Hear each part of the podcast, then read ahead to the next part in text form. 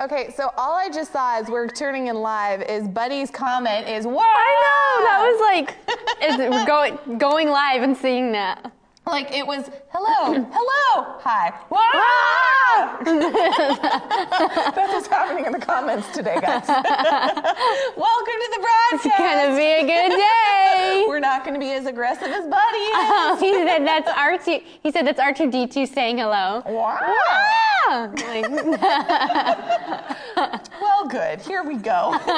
it's Tuesday. By the way, uh, wrong way. The blowtorch is back, so it's Christmas time. It's December 1st. How is it I know. December? I don't know. I think we're still in May. Quite frankly, like I feel like Pastor Nicole's birthday was like yesterday, and it was in March, and somehow I know. Christmas. I don't understand. I feel like we're still in spring. For like- sure. Like it's it's really weird. Here's what's coming up today on the broadcast. It's family chat. That's why you're Yeah. on. That's why you're here. Followed by who would win in a fight. Who would win? That was exciting. Followed by prayer with Buddy, and then memes with Marky. Yay! I love memes with Marky. Followed by what's the word? And this week, Pastor is giving us his five greatest life revelations the, the Lord has ever given him. He's giving us number two today. It's going to be a good one. Yeah. But right now, it's Important. family chat. How are you guys? Yeah. Tell us who you are, where you're watching from, comment, and share the broadcast. It's really going to be a great episode, and we're we're excited to have you. Buddy says he likes to keep things interesting. yeah. Screaming does that, you know, just really, walking in and screaming. By the way, I really appreciate your ability when we start the broadcast. Your train of thought is like, okay, we're doing this and then this and then this and and I just like the, like when I posted it it starts. And I'm like, hi, who are you? well, anyway, like, but you it was so it was so impressive. Good well, job. well, go Jesus. William says, well, what's all Christmas like? And then Deb says, Howdy ho, good neighbor. You're so cute. I love you. And then she says that we're so pretty today. Thanks. See, what you don't know is that off screen, Kevin Buck told us that we need to start wearing primary colors because we just wear weird colors. so we, if you see us in like really bright green and red tomorrow, you'll you'll know why. I'd have to go shopping. I don't, I don't have anything like it's that. true. Marky doesn't own primary colors. She owns like weird, Honestly, unidentifiable colors. my I'm not kidding. My favorite color Is brown. is brown. I'm not kidding. Kevin's shaking his head.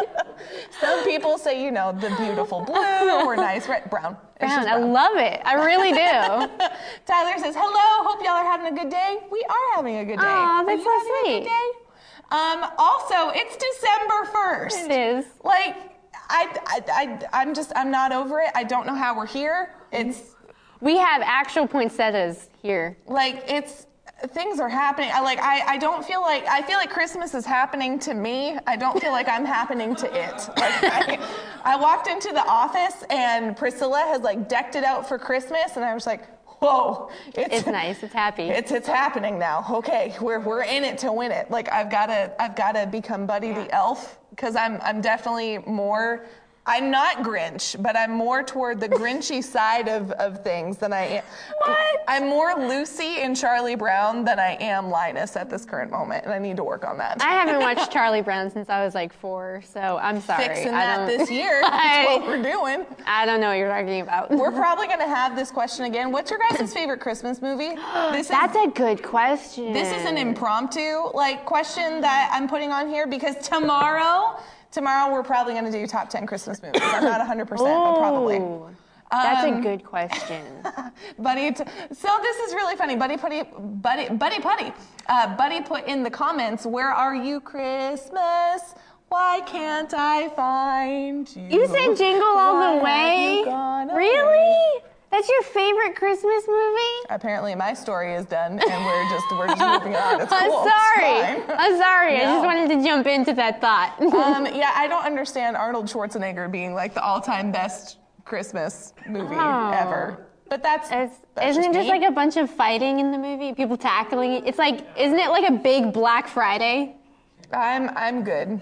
I I've I've never seen it. I've never seen Jingle All the Way. Mm-hmm. I need to because this is the year I've decided I'm making it happen. I'm going to watch all the Christmas movies. All of them. All That sounds them. amazing. Um, George and I have literally watched all that I, or not all, but a, sorry, a lot. Like we've watched all the Home Alones except for three because why watch that? Um, we've watched all the Santa Clauses. Like That's my favorite. Okay, this is a big deal.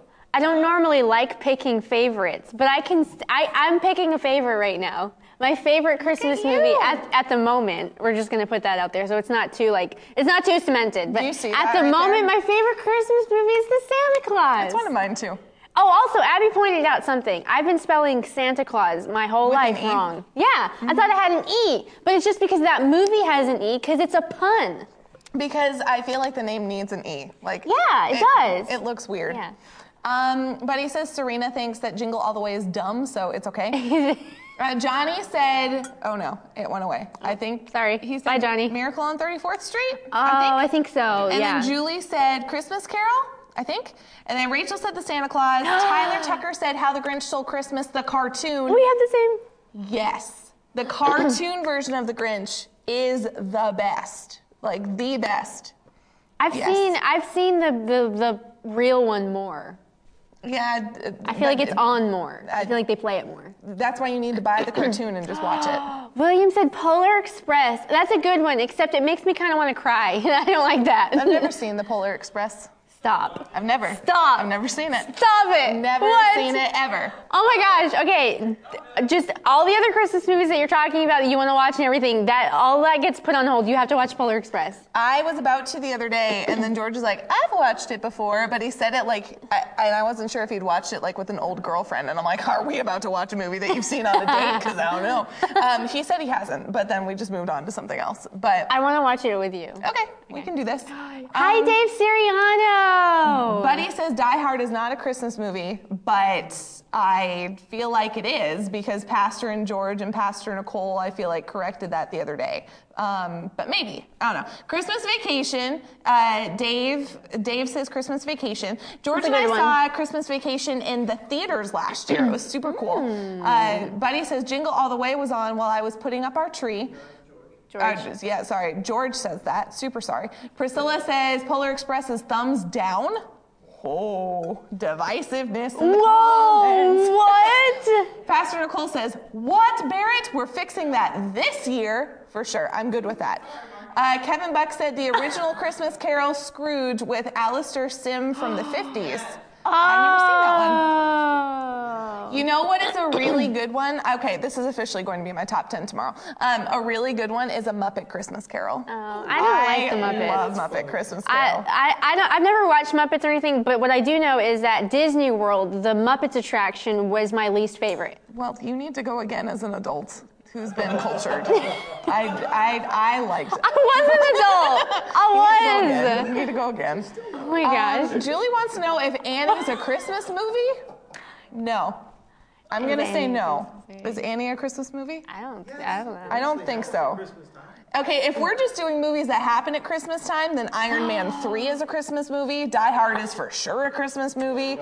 Um, Williams, William said, "It's a Wonderful Life" is number two for me. That's a that. The only thing with that one is you gotta like set aside your whole evening. That's like a that's like an event. Like It's that true. movie is like three hours long. It's an event. and you for sure need snacks in that movie because it's not a fast-paced movie. Like you've gotta you've gotta settle into it, Yeah. and you've gotta have like some some Yeah. things prepared. It's really interesting though, as far as Scrooge and like Christmas Carol. There, you could probably do a top ten just on how many, Variations just on yeah, just on the different uh, Christmas carols. Mickey's Christmas Carol is super Oh, that is cute. cute. That is a really That cute one. cute. Johnny says if we're doing ones that are set during like Christmas, that Lethal Weapon is a Christmas movie.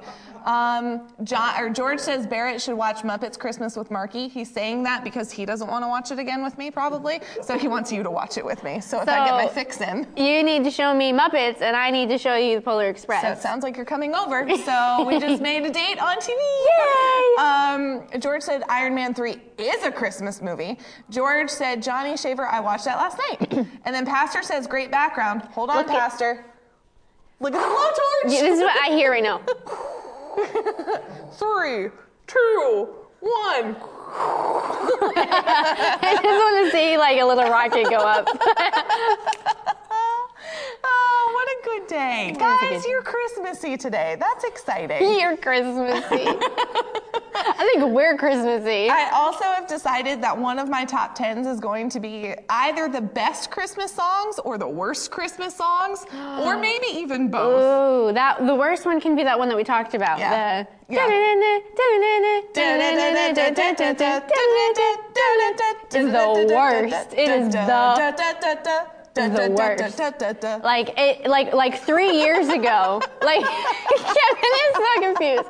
Like three years ago they're like hey we have a new christmas mo- uh, song we're gonna shove down your throat. And it's going to be like a part of the classic club. I'm like it's awful. And literally, it's just Merry Christmas, Merry Christmas, Merry Christmas. like i don't even know the words it's just so annoying and super aggressive, and it doesn't stop. it sounds like barbie has a band Yes. It's awful. Yes. Barbie has a band that's Christmas. And it's that, and it's bad. Does Like, anyone know what on earth we are talking about? Please Like- comment if you do. I don't know because here's the thing with Google, you can't put in da da da da da da da da da da da. Like Siri and you can't put that. in Merry Christmas. Merry Christmas song. or Merry Christmas, Merry Christmas, da Da, da da, da da, da, da da da da da. I can't find the song. That's all I know. I don't know how to search for it. I worked in retail for like a, a season of Black Friday and Christmas. I did it a couple years, and that was the song that would come on every 20 minutes, and I was like, I would twitch. Pastor says, "Praise God, Yeah, I don't know it. it. It's bad." It is bad. Um, but he says Christmas shoes is the worst. the, the song. That's true. not like, actual Christmas be- I was like a seven-year-old girl, like, like crying anytime it came on. Like that's not fun. Um, Pastor Cole says, I don't know what you're talking about. The Crooners and Michael Bublé don't sing that one. It's true. Um, I also think that one of the worst ones is Last Christmas I gave you That's my like my favorite. But the very next No, day, that's my you Gave favorite. it away. I love that this one. year. It's so. I love that one. you love a song about heartbreak? I like I gave you my it. heart, but you gave it away. I really identified with it. I tried to as a Are kid. you? Is this your Christmas emo song that you put on and like cry in the shower? I remember Like, is this what traveling. I remember being in the car, being like, I don't know where we were going. I was really, I was like Luke's age. I was really little, probably like eight years old, and I'm just like, yeah. You were one of those kids that when it rained and you saw the raindrops going, that you felt it I was your tears. I felt it. Um, Pastor says that I can't do a Christmas top 10 now. Why? Um, you can do them. I'll happily give it to you. Well, do you like this song? Like the last Christmas, I gave you my heart? I, I don't know. It's a classic. Whenever it comes in, it's like that's my jam. Like I definitely it. made a parody like song of it on the drive home the other night about how bad the song was. Like that was my parody song. It's like the only '80s song that I like. Really. Oh, there's only a couple of them. Oh, Pastor does like the song. I'm sorry. Um, Yes. I'll work on it. And William says, "Can we agree that War is Over is genuinely the worst, though?" I don't know that one. I don't know Do you guys know the War is Over? I don't know what that is. What is that song, William? I don't know. I feel like William needs to be a consultant when I make this list. Um, Will or Lisa says hi. Hi, Lisa. Pastor's laughing at you. Christmas is my jam. Oh my Lanta. Tyler says he doesn't like it. It's too sad. Um, yeah. Last I- Christmas? It's too sad? It is about heartbreak. But it has a fun beat. You can dance to it. Yeah, you can dance to it. It's like. I'm glad that the message of the song doesn't matter, but as long as it sounds happy, we're good to go. Yeah. I, that's gonna be how I deliver you bad news from now on. Marky Dunphy, we need to talk, and I hope you don't cry. It's gonna be fine. Like that's that's gonna be how I deliver you news from now on for sure. Okay. okay. That's my top one. Kevin said that's his new favorite. um, Pastor Nicole said new Lunch Plus segment, song parodies. William said that the war song is known as John Lennon's Christmas Abomination. I need to look this up after. Oh, I don't. That does kind of sound familiar. If it's John Lennon. George said that my parody that I made making fun of the song was really funny and that he could dance to it. I think Pastor's laughing and said that was a great Lunch Plus moment. Tyler says, lyrics, man, that's what matters. I'm, I I felt it though. Like I felt the lyrics, but I was also happy. It was like it's like when you go through something in life and you have the joy of the Lord. It's like No, you're. it's not. like that. It's not. No, it's not. Marky's one of those hurt so good people. Like, ah, it cuts me deep, but man, I felt the pain. Like, it was so good. It's authentic. Oh, what a good family chat. we didn't get into any questions. I know you guys, and I know you can't see Kevin, but Kevin's really a part of the set right now. Like he's just laughing, shaking his head. He was dancing a minute true. ago. Like there's really three of us on Family Chat right now. Well, guys, we that's really all the time that we have for family chat, though I could keep this going for a while. Um, we're about to hop into who would win in a fight. And yes, we're going to go from who would win in a fight, and then we're going to move into prayer, followed by memes with Marky. It's going to be such a good day. So stick around. We're hopping right into that with me and Marky. It's going to be a good one. Natalie says we're cracking her up and that we're funny. Amen. I'm glad that you think so. oh, goodness. I, I like to.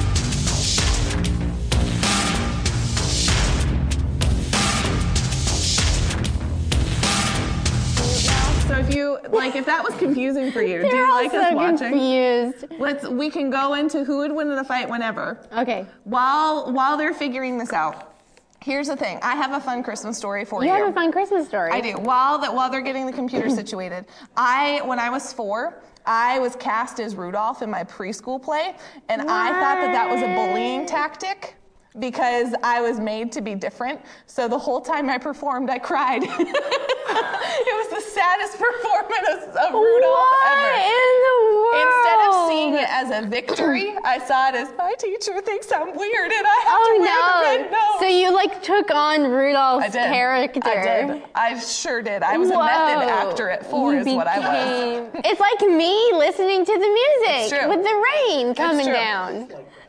Let the rain fall down and wake my That's dreams. Hilary Duff. Okay, now we're really gonna Okay. move on. That was Okay. just bonus. Okay.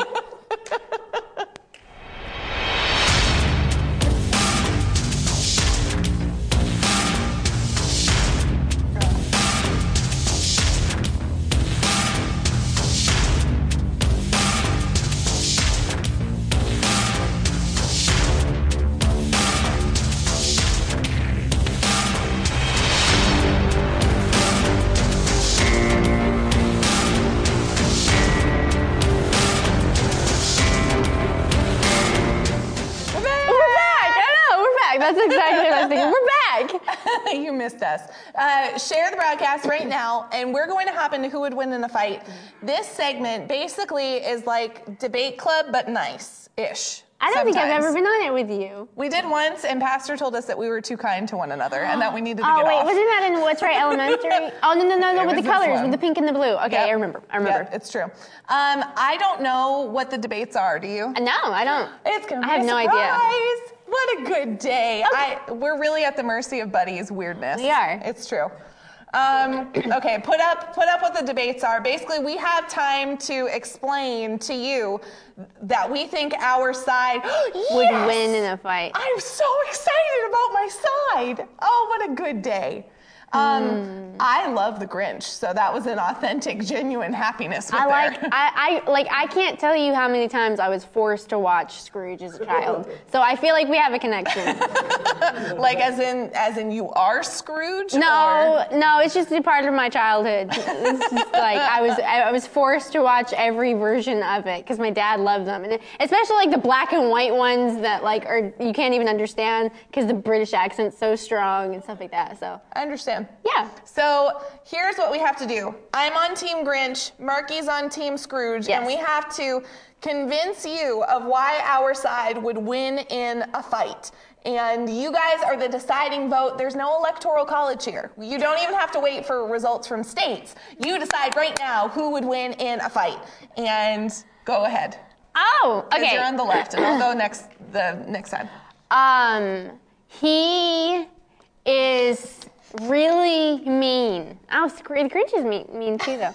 Um, he is. I don't know. I'm just getting weird flashes of him in the office, like you can't put coal in the fire. And like, how do I use that? How do I use that?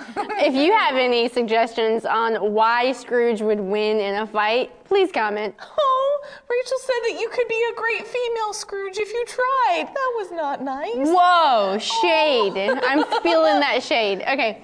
Uh, in the mornings. Oh, in the mornings. It's not wrong. Um, um, I feel like he has a stick and he could beat you with it. like a cane, not a stick. A cane. I feel like he has a cane and he could beat you with it, and then he Yeah. win. Yeah. yeah. um. Yep. Uh, Buddy says Scrooge is wealthy and has ghost friends. Yes. Does he have ghost He friends, does. though? His friend. His friend. Um. What's his friend's name? Marlin. Marlin. Marley? Marley. Marlin. Marlin. Is it Marlin? It's Marley. Marley. Marley. He and he has like the chains that he could. Bob Marley. No, it's not Bob Marley. That's a singer.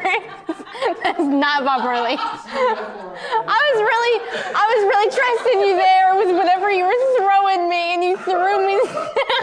it's not Bob Marley. It's what is I don't. He has the chains that he can Yeah. like throw, and he's scary, and like his mouth opens up in a weird way, and that's really scary. So you would intimidate the person so bad. Yeah. Yeah. Yeah. Well, um, okay. There, that happened. Uh, so I feel like the Grinch would kick Ebenezer's booty because number one, I feel like Ebenezer's older than the Grinch. So I think that the Grinch has some youthfulness to him in there. Also, he's spry because he can like climb up Mount Crumpet um, often, and he did it in the course of an evening. And he did it with his partner in crime, Max. See, Max is like a super genius that he has like available to him. I don't know how puppies are that smart, but Max is like, you know what? I can not only pull an entire sleigh of stuff, but I'm I'm going to basically inspire the Grinch to then do good things. So he's got a teammate on his side. But the Grinch can contort himself down a chimney and can like probably fit into mm-hmm. crevices and be super sneaky, except in the course of like a three-year-old. But then he was quick on the spot with a lie. So mm. I feel like he's he's got himself the ability to deceive very well while also fitting into little places. Mm-hmm. And lifting lifting an entire sleigh of toys. She just got so excited. she just got so excited about her point that she went True, like this. I did. Because I was like, dude is so strong. Like, have you ever lifted like five bags of Walmart things? Like, that's heavy. But lifting an entire sleigh full of like bags of toys and like wrapped gifts, that's extra heavy and probably impossible. But the mm-hmm. adrenaline and the super strength coursing through his veins caused it to happen. My only, my final argument is that Scrooge has the family. What is that? Tiny Tim's family. What is? What I'm told. I'm being told to look at the comment. Uh, that one. Okay. William said the Grinch has major cardiovascular issues. I'm surprised he didn't have a heart attack. Oh, that's true. Um, okay, I'll wait. But so you know, at the end of the movie, like he he befriends. Back to your movie? The, yeah, Scrooge. At the end of the Scrooge movie, he like befriends the whole family with like Tiny Tim and all their family, and there's like a million of them. So he has like a million sidekicks of all these little children and all these people who can fight with him. A million and six are really different No, numbers. the family's huge. the family is so big. There's so many The of them. The Grinch has the entire town of Whoville. And they're little tiny minion type people who can like hunt you down. Imagine the town of Who's coming after you with their little mm. pointy, like s- sticked up noses and their great big pointy hair, and like we're just gonna chant, sing at you. Like that's gonna be terrifying to somebody if they're just wa- if you're walking at someone and they're like Bahu for da-" like you're gonna probably pee your pants because that's really scary. Not scarier than a green hairy man. Um, I know both That's- are terrifying. I mean, I both are like- super scary things. yeah, that's true. Um. So I, Pastor or George wants to know how how have you watched Scrooge all this time, but you don't know their names? Um, the Cratchits. Oh, oh. That's Bob Cratchit. Bob Cratchit. okay, yeah. But yes, so going, you know, William said that the Grinch had major cardiovascular issues. Yeah. It was tiny, but then his heart grew ginormously, and that's what empowered him to lift the sleigh. So now he's empowered by love. Back when he was empowered by evil, he like could fit down the chimneys, but now he can do even more things, like lifting a sleigh. I honestly feel I honestly feel like the Grinch would win in the fight. I really do. Like it's just green hairy man. Like I think he's got it. like I think he's got it. Oh, my Lanta. What do you Put guys in the think? comments, yeah. Tell us who you think won. Uh, not between us, but between the Grinch and Scrooge.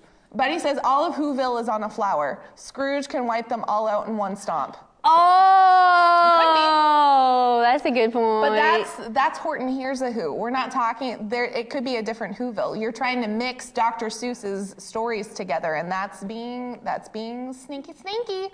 Uh, Kevin says, "I'm sure there's a Who phobia after that description, like scary clowns." Truth. Uh, Pastor Nicole said, "But when Grinch is empowered by love, he's not going to be mean. He could be though. If he needed to defend Cindy Lou, he for sure would. He would. He for sure would kick some booty." Becca said Grinch. Uh, William says fluffy Kermit, so Grinch. Um, and then Buddy says, anywho, I vote Scrooge. They're, Rachel said they aren't on a flower, they're on a snowflake. Is that true?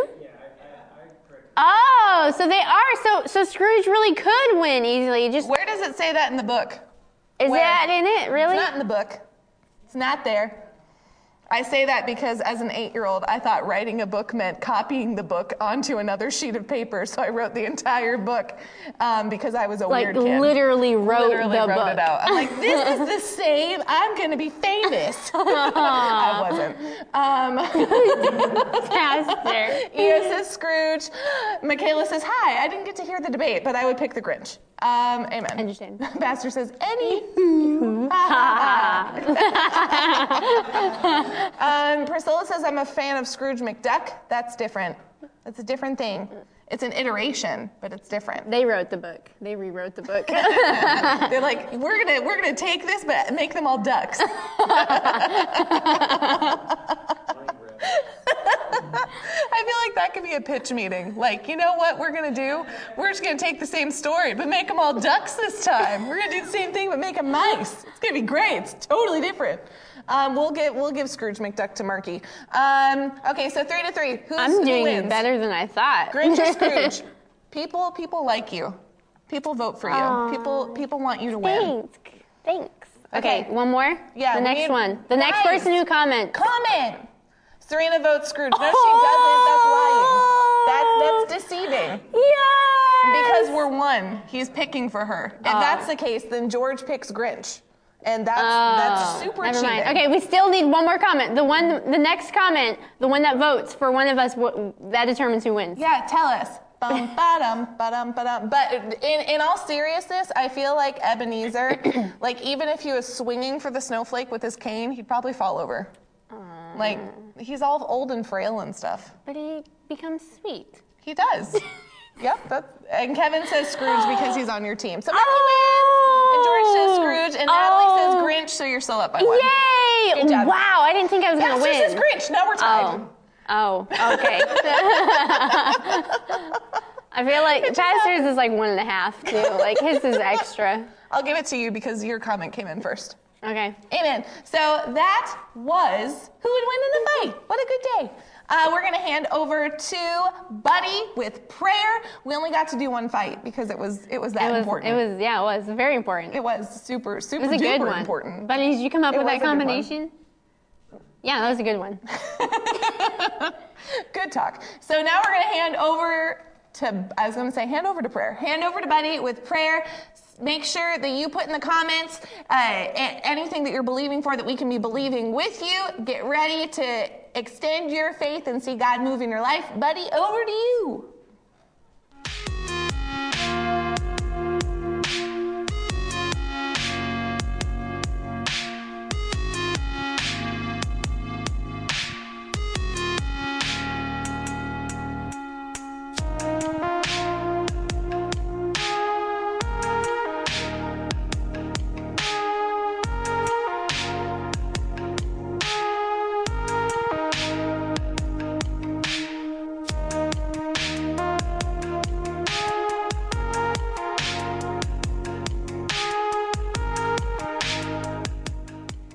Guys, welcome to prayer. Uh, take some time. Uh, I, I, want to encourage you to take some time and purpose in your in your spirit right now as we're diving into prayer. Purpose yourself.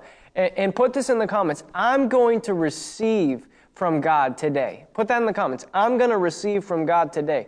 Because, you know, I know as we're stepping into the, this time of prayer, it can just seem like it's another segment, it's another thing that we do on the broadcast. But, but I, I just feel in my spirit, we need to purpose ourselves right now because we, we don't just jump into prayer lightly. We're talking to an almighty God. We're talking to a holy Father who loves you and, and has good things prepared to you, prepared for you. But when we come to him, yes, we need to come to him boldly, but we also need to come to him in reverence, recognizing who we're talking to. We are talking to God. So as we are entering into prayer, uh, let, let's just purpose ourselves, even right now, to, to just give him the glory that he's due. Father, you are worthy. Father, you are good. You are holy, God. Just the fact that I have the opportunity to talk to you is, is incredible. So, Father, thank you that we can have intimacy and fellowship with you. You are a faithful God, and we give you glory and honor and praise for that.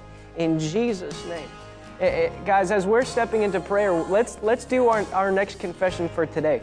Um, and we're going to be going on to confession number three. But at, before we do that, I want to read you a couple scriptures. Because this confession is the confession that says we have divine health in our bodies now, that we are healthy and whole. This is what the Bible says in Matthew 8 17. This was to fulfill what was spoken through the, Isaiah the prophet, that he, speaking of Jesus, he himself took our infirmities and carried away our diseases. Jesus himself took away our sicknesses and disease. 1 Peter 2:24 tells us by his stripes you were healed. You were already healed when Jesus went to the cross. When he bore those stripes, he bore them so that you can have health in your body. And Mark 16, 18 tells us this. It says, These signs will follow those who believe. He says, In my name they'll cast out devils. They'll, uh, you know, and then he goes on, but then verse 8, 18 says this They will pick up serpents and if they drink any deadly poison, it will by no means hurt them. And they will lay hands on the sick, and the sick will recover. Hear that, the sick will recover. So not only do we have divine health, but we have an anointing to, to, to lay hands on the sick and see them recover. So let's put this confession up today, and I want you to declare it and say it out loud with me. Let's put confession number three up today.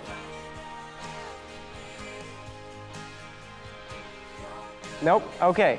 Um, well, let's just say this together, and I want you to type this out. Put it, there it is. Uh, say, say this out loud and put in the comments.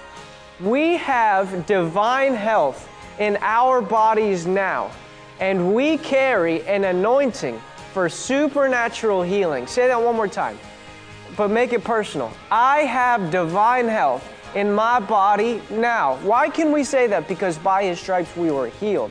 He himself took our infirmities and carried our diseases. So if he took it, we don't have to carry it anymore. We have divine health in my body now, and I carry an anointing for supernatural healing. Why can we say that? Because his word says that I can lay hands on the sick, and the sick shall, not might, they will recover. So, Father, today we just want to give you praise and glory and honor. Father, thank you that you did not leave us on our own. God, as when we were weak and broken, you did not leave us alone. But God, you provided us a way out. God, you gave us the ability to succeed and to have victory in all things, Father. Thank you that you are not withholding any good thing from those who walk uprightly. Father, thank you, Lord, God, that, that you said in 3 John uh, verse 2, you said that you desire above all things that we prosper and be in good health, even as our soul prospers. So, Father God, let our soul prosper today. And God, as our soul prospers, God, let us prosper in all that we do. God, so that we can glorify you with all that we have, so that we can have all sufficiency in all things. God, that we can uh, that we can be equipped for every good work, have an abundance for every good work, Father, so that people can praise you, so that people can glorify you.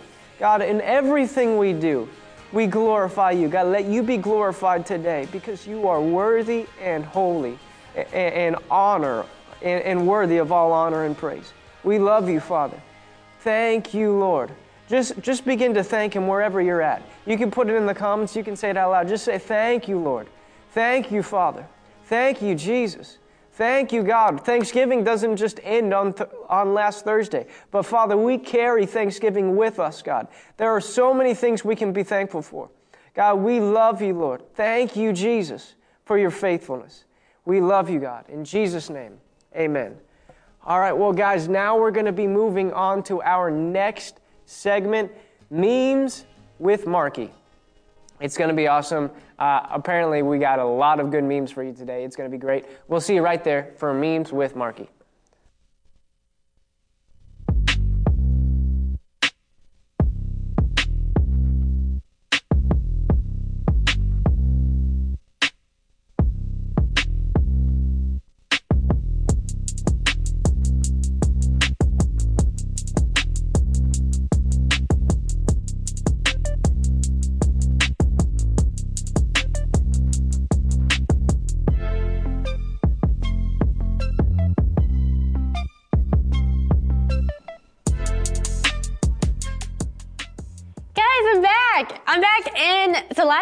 Memes with Marky for the first time. Today we're back, and today we have a special guest, mm-hmm. Buddy That's Crabtree. is a special guest.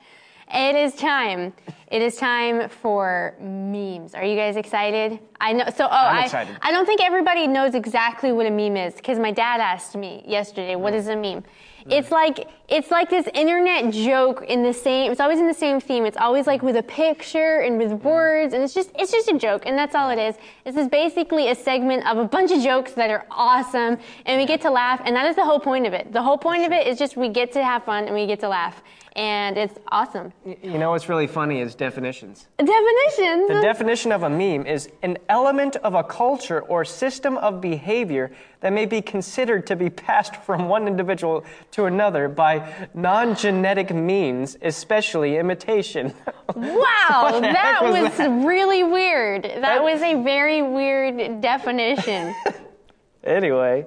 Or a anyway, hu- oh, the, be- the second one's better. A humorous image, video, or piece of text that is copied and I think rapidly. I think the first uh, definition was not the right one. I don't think it was actually. the second one, yes, that's what a meme is. That's what this whole segment is. So this is only our second time doing it. It's still a brand new segment, and it's really fun. So are you- are you ready? Mm-hmm. I'm are ready. you ready to laugh? I am ready to laugh. Do you have laugh. your like your laughing? I don't. I don't know. Like you're. Are you? Are you ready? Are you ready? just- just- are you guys ready? Okay, I think we're ready. I think everybody's ready. Okay, let's put our. What were you I gonna was just say? to ask if any of these memes were, were the ones that I sent. Uh, the, Yeah, I don't know. Okay, That's- okay. that's a nice way to say it. Let's no. put our first meme. Okay, most people spell congrats because they don't know the full spelling of congratulations. that, that is actually true. that is true. Okay, you have to like you have to like actually see these memes. Don't just listen to me, but you got to see it. Um, uh, so here's the here's the funny thing about congratulations, because it like I've always gotten confused with congrats grad. You know, like that's like a phrase like for people who graduate. Like that always threw me off because then I never knew if it was a D or a T. Congratulation. Yeah, yeah. Did that always- really throw you off? It really did. That's so funny. Okay, are you ready for the second meme? Let's put our second meme up. When mom announces that we're fasting sugar as a family. That's so funny. Did Oh you have that growing up? Was that a? Uh, no, but I can relate like here. Like I Oh, can I relate see. here. That's so funny. Oh my goodness. Okay, meme number three.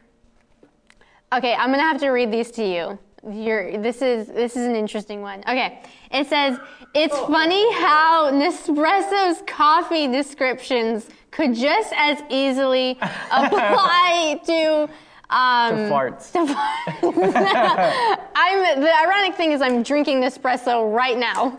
What is it? um, so I have it. I have it right here. Do you want to read it? I'm gonna make you read it. Sure. Okay. Intense and spicy. Intensity 10. Full bodied and persistent. And I love the intensity levels. That's what makes it. Espresso Forte, round and balanced. Espresso Leggero, light and refreshing. I, I've never had a refreshing fart. Elegant and roasted. Intensity 4.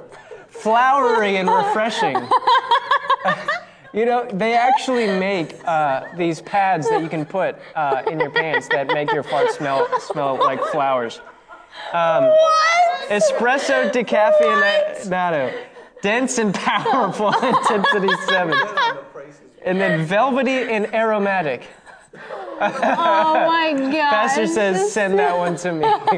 Oh, I did not know there were pads that, that, that changed the scent of it. I've almost put that on uh, The Price is Right several Can times. we please buy that? Can someone please buy that? Oh Uh. my gosh.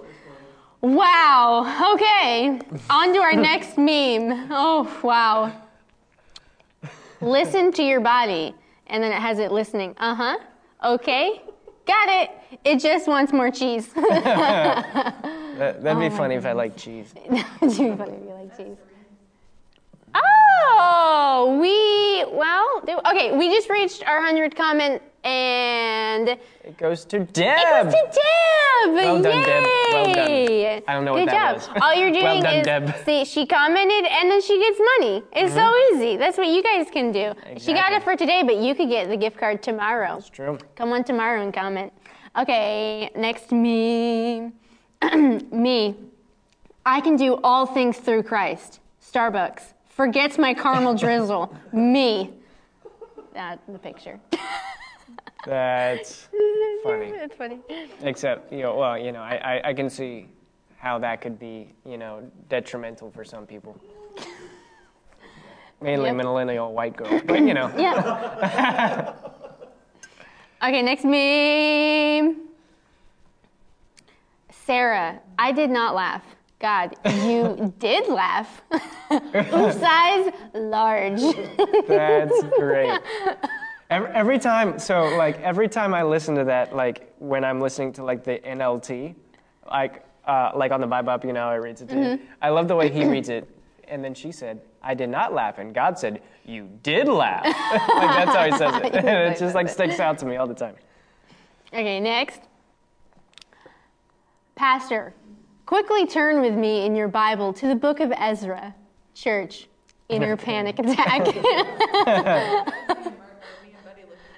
was the, Barrett Oh. said. Barrett said that was me and Buddy the other day looking for Nehemiah. Live on the broadcast. Live on the broadcast, as they ministers. They were. They couldn't find the book of Nehemiah. it's right after Nez, uh, Nezra. It's right after Ezra. Oh, Shannon, she says I'm a white girl. Okay, next meme. Every day I think about this buff cat I encountered last year. I bet his meows sound like the dude from the Allstate commercial. oh my gosh. This, like this segment, you have to look at the memes. You can't just listen to me. You have to look at what I'm talking Mm-hmm. about because that's like that's like the joke. That's that's like I've never seen a cat that's buff. like I mean, obviously you have like dogs that are buff. I've never seen it in a cat. That's so weird. A pit, Bear said it's pit a, cat, it's a like a pit pit bull cat, like a yeah. pit bull. Okay, next meme. Oh, this one's funny. This is like a this is like a Thanksgiving one. Jesus, you, sh- you should carve the turkey, Judas. Judas, okay, but why me?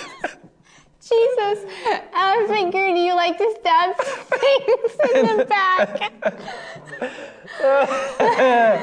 Oh, I love I love Bible. humor. Oh my gosh, I'm sorry if you couldn't understand me say that. Uh, you just have to look at it. If you couldn't hear me hear me over my laughing. That's officially my favorite one so far. That one and the fart one. I. I know. That's so funny. Okay, next meme. it says me reading 300 comments of an argument on Facebook that has nothing to do with me. Oh my gosh, sometimes I've found myself reading comment arguments that are like, they're not even people I know. They're complete strangers that I'm reading their arguments. Oh my goodness. Okay, next meme. My lasagna when I pull it out of the microwave. It's a I Star Wars now. one. It's a Star Wars one. Mm-hmm. Because it's cold, always cold in the It's always cold in the inside. That's why you put it in the oven. yeah. That takes too long. okay. New bag of ice. Me. He's smashing the ice. You gotta throw it on the Choke ground. Next meme. when the toilet stall door doesn't have a lock. I'm not tall enough for that. I'm just gonna be honest. There's no way my my leg, my foot would reach the door. I'm not tall enough for that. Yeah. I just wouldn't use it. I would hold it. okay, next meme. Hi, Colton. Next, next meme. Okay, me. Wow, can't eat one more bite. Mom, the pie is ready. Me. Hello. hey. okay. That's funny. That's called a selective appetite. That's, I feel like it's like a selective stomach. okay, next meme. Me being craned away from the Thanksgiving table after smashing my mm-hmm. fourth plate of mashed taters. oh my gosh. Okay, next meme. Mashed potatoes. Mashed taters. Thanksgiving. I'm so grateful for the bounty of blessings God has given me. Black Friday. it's true, I stay away. It's scary. Okay, next meme. Dear makers of women's clothing, pants pockets should be like poetry, deep enough to be meaningful. Oh my gosh, I have to put my phone in my back pocket because it will not fit in the front pocket. That is such a true meme. Ser- Serena has uh, said like there's a conspiracy behind this. I, I'm Oh, sure. I've heard her say that. She said that she thinks it's yeah. Yeah, she's like, there's a, con- it's a conspiracy. I'm like, oh really? Like, what, like, what, what, what's the conspiracy? She's like, I don't know. There's just something. there's just some kind of conspiracy behind it. it's just wrong, and you know It's just it. wrong. Okay, next. Sir, why do you have a child's ticket? Because I'm a child of God. That's great. It's so corny. It's so corny. That's that's like getting like a like oh they're they're family like, you know, oh. It's, it's like saying, oh yeah, they're family, but oh, we're just family of God. you know? yes, we're, we're in the my family. brother and sister in Brother and Christ. sister. This is my brother. Okay, next meme. When ads start popping up for stuff I've only thought about inside my head. It's funny. We went soul winning the other day. The other day, and I walked by a like a bag of pepperonis, and um, what? and and uh, like there's special pepperonis that like that like whenever they cook they cup a little bit, and I'm like I'm like those are weird pepperonis. And then like that night I had advertisements for the cup pepperonis on my phone. That is such a weird story. I know. Oh my gosh. Like, have you, have any of you in this room ever had an advertisement for cupped pepperonis? I haven't. no. I haven't. Really? No. You will now. Please tell us if you have if you get advertisements for cup pepperonis. Please. Please. Okay, guys, we have one more meme. This is one more, and it's my favorite. We can put it up. One more. Front of the Christmas tree. Back of the Christmas tree. That's great. Oh my gosh, that was funny because it's true. It's so true. You always find the back part and you turn it around. The back it part? The back. did I, Um, did I say, yes, did I say uh, back part? that's what I heard. That could be selective hearing too. I Oh my gosh, I'm like hot. Like I'm like I'm laughing. Okay. well, that was fun. You actually, do you know they actually make uh, fake Christmas trees that is just half the tree that you can put against the wall so that you don't have to worry about decorating the back. No way. It's a thing. Wow, I've never seen that. Yeah. I kind of want to see it now. okay, guys. That was great. Now it is time for what's the word. Are you ready? Are you ready? I'm ready. Are you ready? Are you guys Yes. ready? So make sure you share the broadcast right now so that people can hear the word and hear and be encouraged. I, I want my friends to be encouraged. Do you want your friends to be encouraged? Then just share the broadcast. That's- If you, don't, don't, have want to your do friends anything. to be encouraged, yeah, you don't share. I'm just kidding. Don't. That's, that's a little aggressive. Yeah. No, but yeah, you don't, you don't even have to encourage them. You just share and then and then Uh-huh. and then they'll get encouraged. But anyway, it's gonna be awesome. Take this time right now to share the broadcast and get ready. We'll see you in just a second.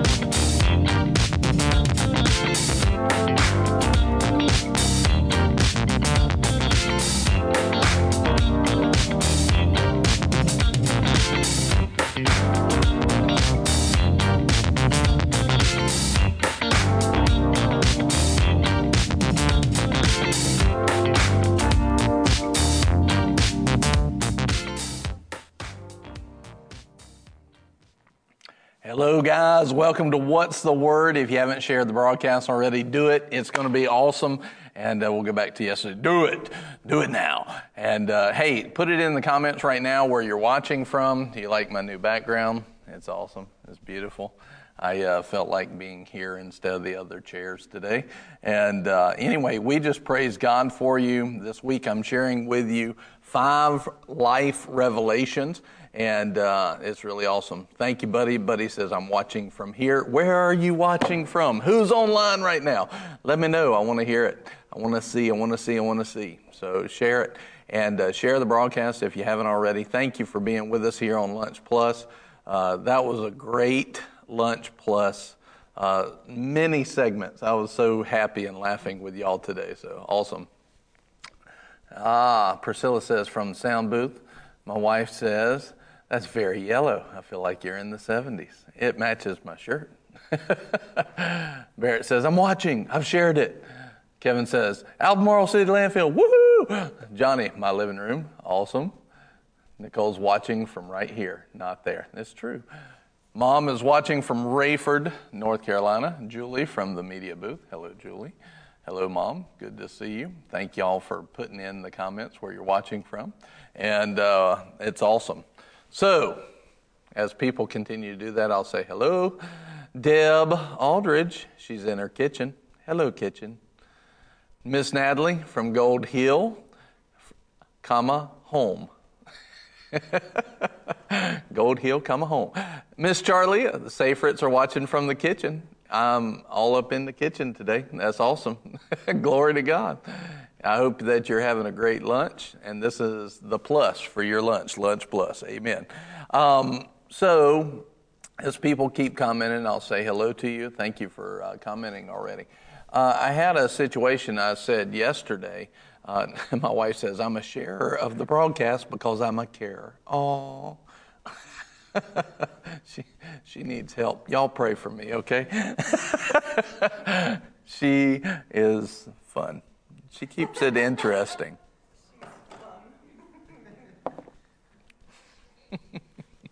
Love you, praying for you, mean it. And uh, so, one of the things uh, that uh, happened was I was invited to be a part of a service with my nephew and uh, he was entering into uh, his teenage-ish years, and um, they had asked me to if I had anything to say to him, and so I was seeking the Lord and actually praying for quite some time. Uh, Lord, what do you want me to say to him? What you know, this is an important moment. What do you want me to say? And ultimately, the Lord led me. He said, "What I want you to do is I want you you to take." Uh, the top five revelations that you have learned uh, as an adult in life with me that have brought your life to another level. I want you to take those top five revelations and I want you to share them with them. And I said, okay. And um, so I started praying, what are those things? And there was quite a few that came, but these revelations took me years. Uh, but once I got to them, they changed my life. And uh, once I got to those revelations, and I felt led to share those with you this week, so that's what we're doing. If you didn't watch yesterday's revelation, it is what I would consider the most important revelation. Uh, we are talking about uh, what did Jesus come and die for? What was he trying to get us to?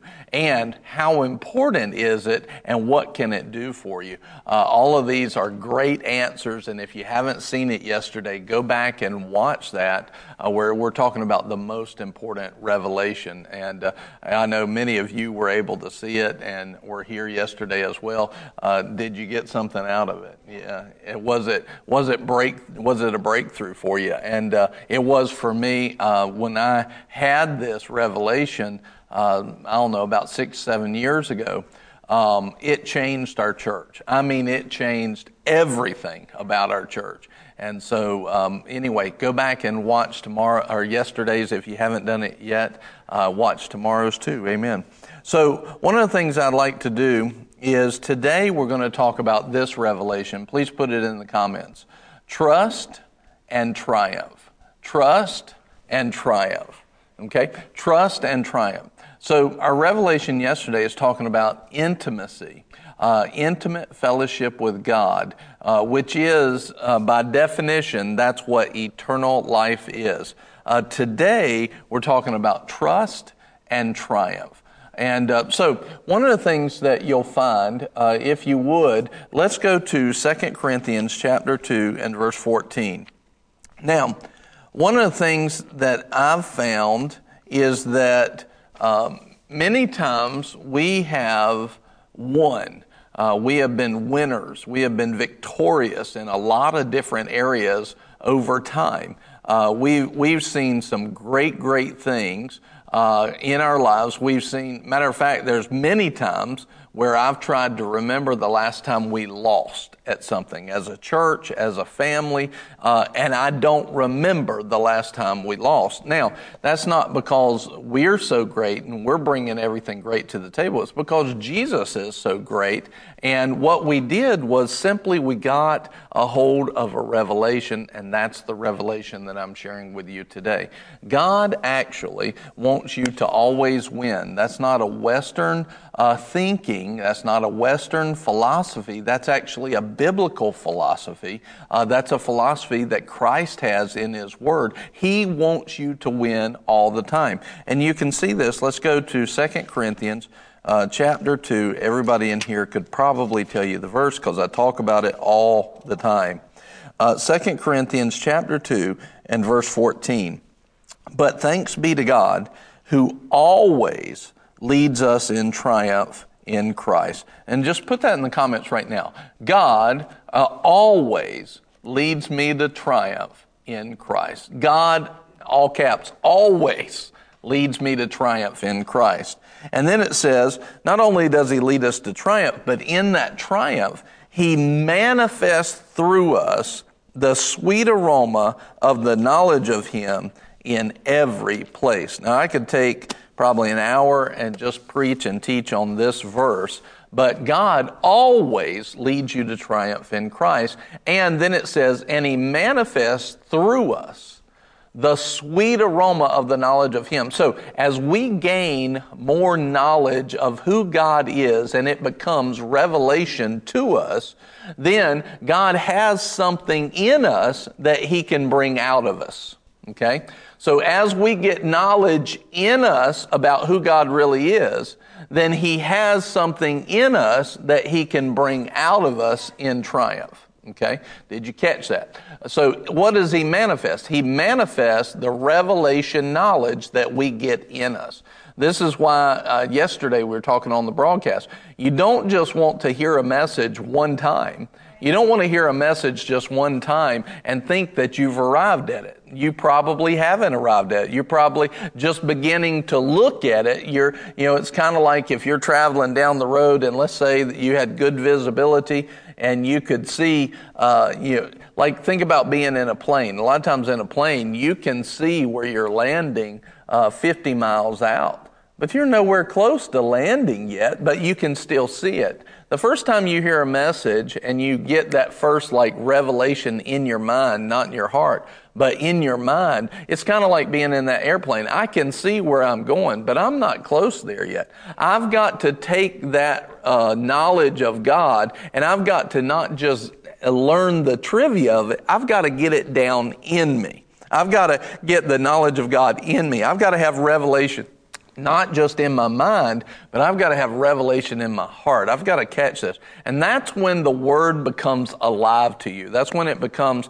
uh, what the Greek would say a rhema word. It's an alive word. And this is when faith actually comes. So when we get the alive word or that fresh revelation on the inside of us, this is what God can now manifest in our life. Now, the word manifest means that it becomes tangible. It becomes uh, something that you can handle. Mani, uh, you know, manicure. Uh, you know, what you see in manicure is this is a treatment of your hands. So that root word mani means it's in my hands. God doesn't want to just talk about triumph. He doesn't want it to be a theory. He wants to get triumph in your hands. He wants to manifest it in this physical world. He wants triumph to be. And if you don't know that you know that you know that, then you will not see it as much. Uh, but when you start to know that God wants to manifest the knowledge of Him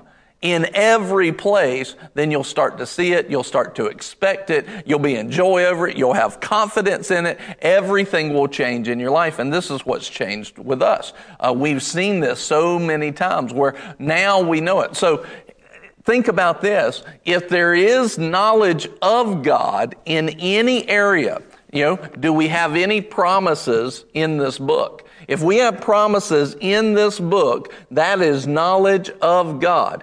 Any knowledge of God that is His plan for you and I, uh, God wants to manifest it in triumph in your life. Anything. Uh, earlier in the broadcast, Buddy uh, talked about uh, 3 John chapter 1 verse 2. Beloved, above all things, I wish that you prosper and be in health, right?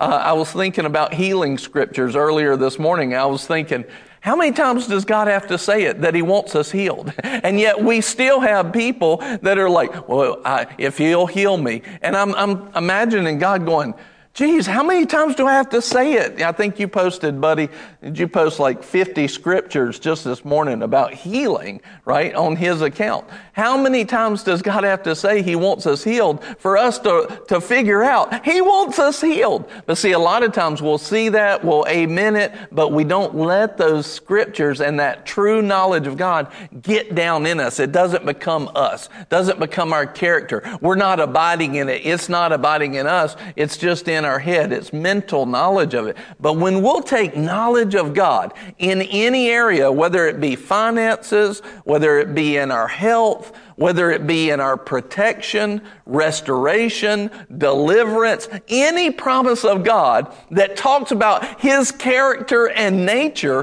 when it gets inside of us, God now has something to manifest through us, right? And he wants to bring that, those manifestations of his promise, he wants to bring that triumph, those victories out of us but we got to get it in us. So a big key to always winning is you got to know that you know that God wants you to win. If you don't know that, then keep reading scriptures like this and looking at scriptures. How about the verses that say he wants every believer to be more than a conqueror? He, he is calling every believer to be an overcomer. He's calling every believer to thank Him because He's always leading him to triumph.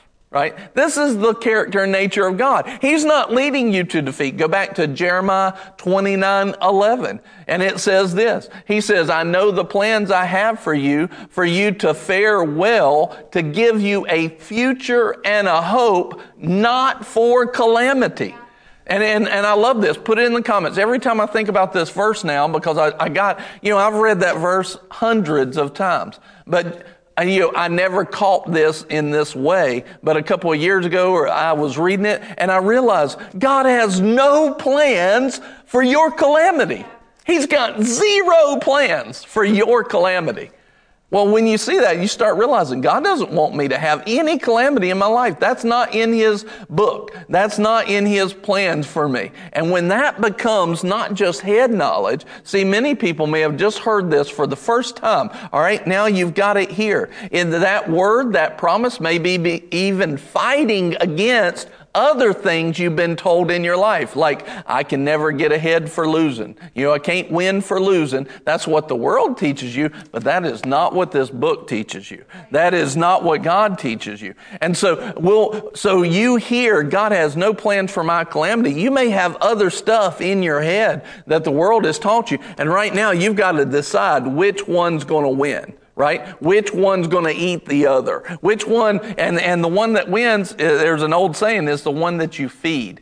So if I keep feeding scripture and, and verses about victory and triumph and overcoming and, and conquering and that God has no plans for calamity, if I keep reading those, faith comes by hearing, and hearing by the Word of God. So now that faith will rise inside of me, and what I have in my head will drop down into my heart. And when I believe on that thing in my heart, it will come to pass. And this is what God's saying. You can, He's saying, you can thank me even ahead of time. You can thank me ahead of the victory because I'm never leaving you to calamity. I'm always leading you to triumph. I'm always leading you to triumph. I'm always leading you to triumph. That's what this verse says.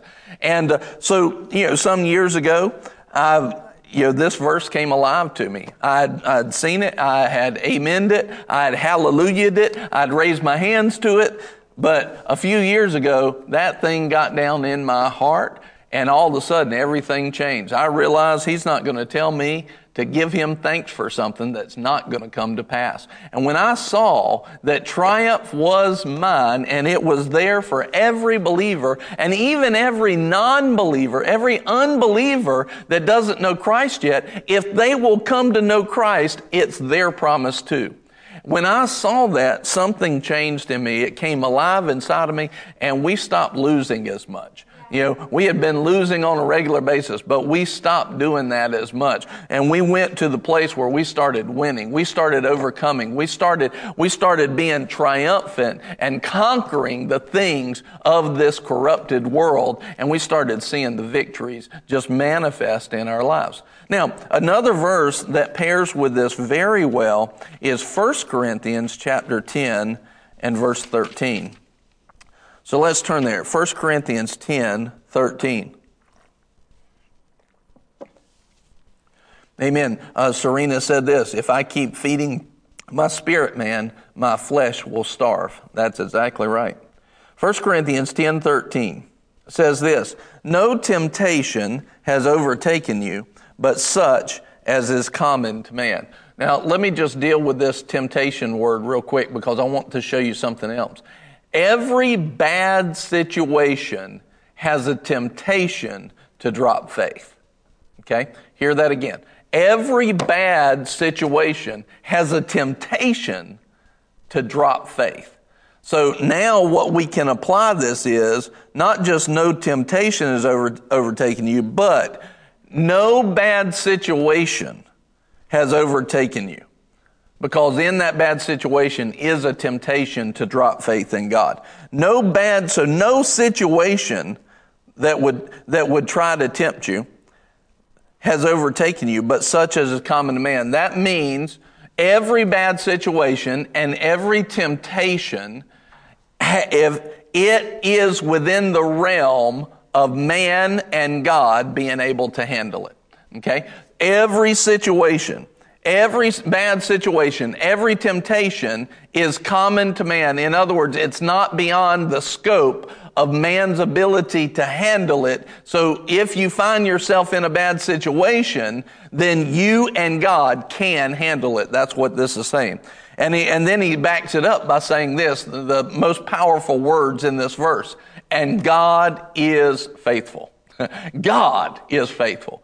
You and I may have missed it before. I guarantee you I've missed it before. But God was faithful all the way through that. God was faithful and is faithful and will be faithful. Why? Because that's who He is. That's His character. That's His nature. No temptation has overtaken you or no situation has overtaken you, but such as is common to man, and God is faithful who will not, God, who will not allow you to be tempted beyond what you're able. Oh man, these words gave me such a great victory. And you know, he's saying this. If you find yourself in a bad situation, or if you find yourself in a temptation that you, it is not beyond your scope, and if you'll apply God, He will never be more than you can handle. So you can know this. If I find myself in a bad situation, God would not have allowed me to get here if I couldn't come out the victor. All right.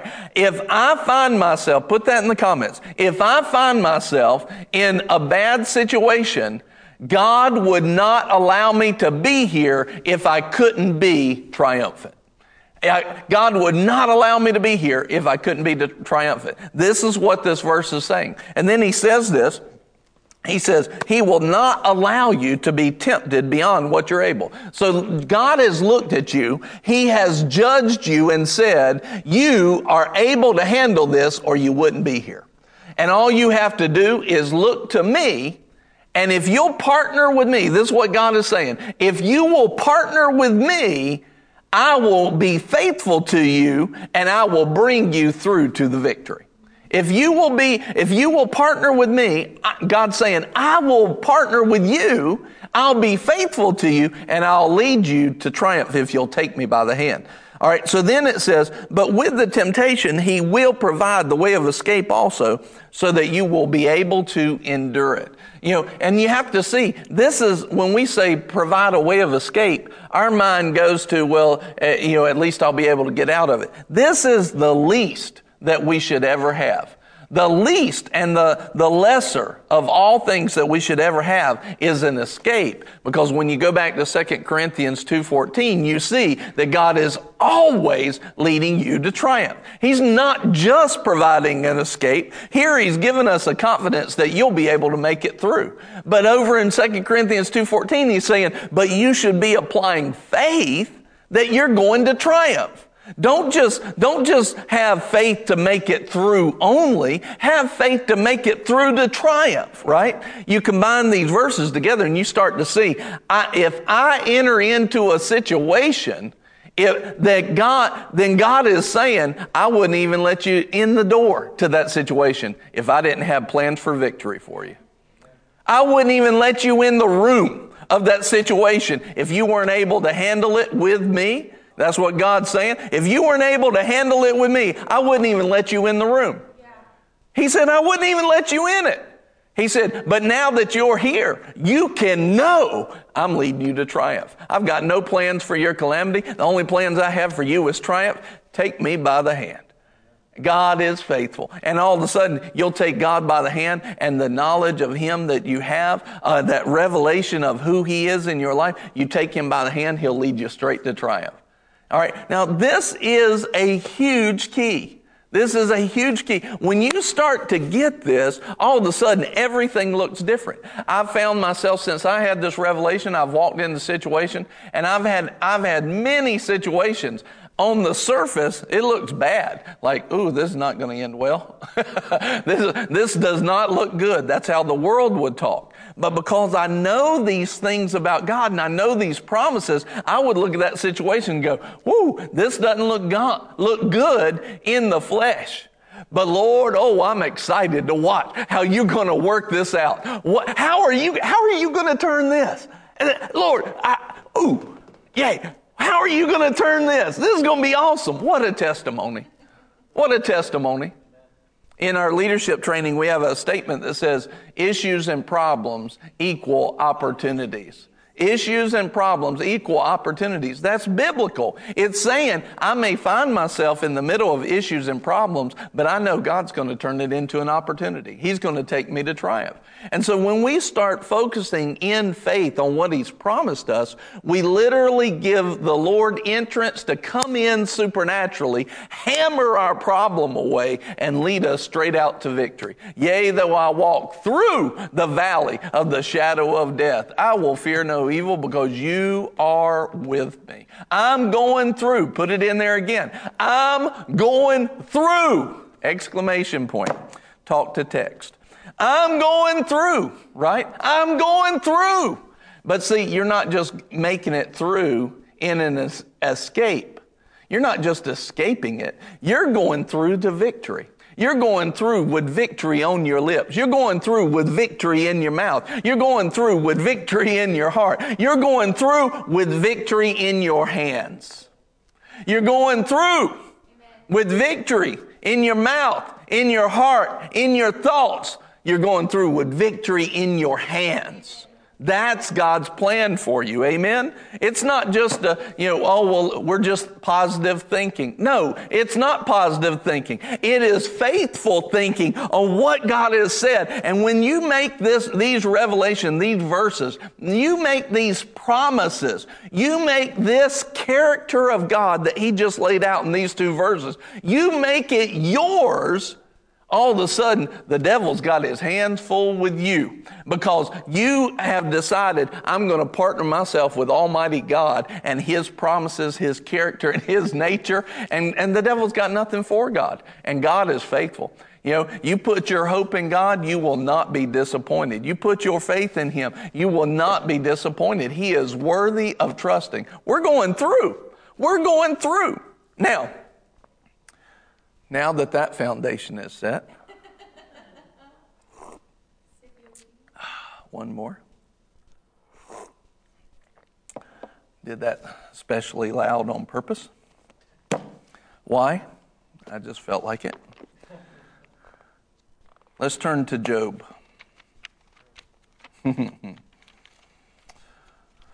ah, Job. Job chapter 1. Anybody ever felt like Job? Oh, look, my paper was sitting there in Job the whole time. I should have looked down. Anybody ever felt like Job? Man, stuff just happens. So now that you know that God is always leading you to triumph, now that you know that you will not face a situation or a temptation, now that you know that that you and God are not capable of hand, handling, does that mean that you, the devil is just going to be like, oh, I've lost. Never going to be able to get them again. You know, golly. He's just going to stop, stop tempting you. You know, he'll never, he'll never challenge you again. He'll never attack you again. Well, they, they got revelation. You know, Job talks, uh, the devil talks to his demons. Opt. We lost boys we they got revelation of 2 corinthians 2.14 and 1 corinthians 10.13 they got revelation of who god is uh, oh well, we might as well move on to somebody else. Never touch them again because they're not they're not gonna they're just not gonna accept it anymore. Does that mean is that what the devil does? No. If the devil is good at one thing, he's a good enemy. He's a good enemy, and treat him as such. By the way, uh, he's your enemy. You know you should uh, you should despise him. You know, he, he, why? Because he loves to steal, kill, and destroy. And the, and the Lord says, I despise these things. So if the Lord despises these things, you should despise these things. You know, don't have a respect for the devil. You know, he's a jerk. Despise him. And uh, he loves to steal, kill, and destroy. That's the only thing he comes for. That's the only thing he, you know, in John 10 10, the thief comes only to steal, kill, and destroy. Despise him. Don't have a respect for him. But at the same time, do know, know that he's been watching mankind for longer than you've been alive. Right? In other words, don't play games with him. Don't, don't play games with him, right? Because if there, you know, he knows a lot about the Bible, probably more than you, probably more than me. Why? Because he's been around for a while. He was there when it was being written. He was in the earth when it was being written. So he knows and he twists the scriptures and he twists them. You know, so I, I watch a lot of, I've watched a lot of people over the years. It's like they, they see that the devil is a jerk. They see that he's lower than them when they're in God. And then it's like they want to, you know, mix it up with the devil, but it's more pride than it is revelation knowledge. Uh, it's more pride, and they get in pride, and the devil eats their lunch. You know, don't toy with him. He's a jerk. He's a low life. He has no power. Uh, that you know, all Jesus said, all authority is given to me in heaven and in earth. That left zero for the devil, and then he gave all authority to his children, to his brothers and sisters on the earth, and that's you and I. But that doesn't mean that you pridefully try to mix it up with the devil. You know, treat him for what he is and deal with him quickly and deal with him, but don't get in pride over it and be like, well, I'm gonna show, I'm gonna, I'm gonna give the devil a black eye. That, that's good. Just do it by applying the word. You don't have to, you don't have to make a big scene out of it. Uh, God, let God make the big scene, right? Let God in you make the big scene, but don't, don't get in pride. But here's what he'll do. is just because you got revelation, you know, say you got revelation of healing. Well, you got revelation of finances. What does the Bible tell us about when you get revelation? He says in the parable of the sower, the thief comes immediately, the devil comes immediately to steal the seed of the word. He comes immediately to steal the seed of the word. So when you get revelation, see, today may be revelation to you about triumph. It may be revelation about uh, the knowledge of God and manifesting it in every place. And did you notice that? God said, I, wanna, I want to uh, manifest triumph and knowledge of me in every place. So how many places are left out of that? How many places does God not want you to have triumph in? There are none. You know, he wants you to have it everywhere. That means all the time, everywhere, God's plan for you is triumph, right? Well, you get that kind of revelation, the devil comes immediately and he tries to steal it. So, what happens when somebody gets revelation of healing? Almost as soon as they get revelation of healing, the devil tries to attack their body. He tries to attack their body with sickness, with disease, everything. Well, don't, don't just back off because he attacked you. That's what he's wanting you to do. He, the devil, as your enemy, is wanting you to back off of what you just learned. That's why he's attacking you. See it for what it is and say, oh, okay, you want to attack me? I'll dig into this word even more. You know, take that, devil, you know, and get to the place where you start treating him like an enemy and you recognize his attack. You recognize the Bible talks about us not being ignorant of his devices, ignorant of his schemes. We've got to get to the place where we see what's really going on. And if you're new in Christ, that's why you should have a good pastor that understands spiritual things. They can see that. If they've been actually walking with the Lord and dealing and they're not ignorant in spiritual things, they'll be able to see the spiritual battle that's taking place just like that. It may take you a couple years. They'll see it instantly because they've dealt with it maybe hundreds of times. This is why it's very important for us to reach out, to communicate, and to have spiritual leaders in our lives uh, because they have knowledge, they have revelation, they have experience. And so don't, you know, one of the biggest things I've ever seen the devil do, this is one of his schemes, is he constantly tells people, well, you can figure this out on your own and I, you don't need to bother them, they're busy.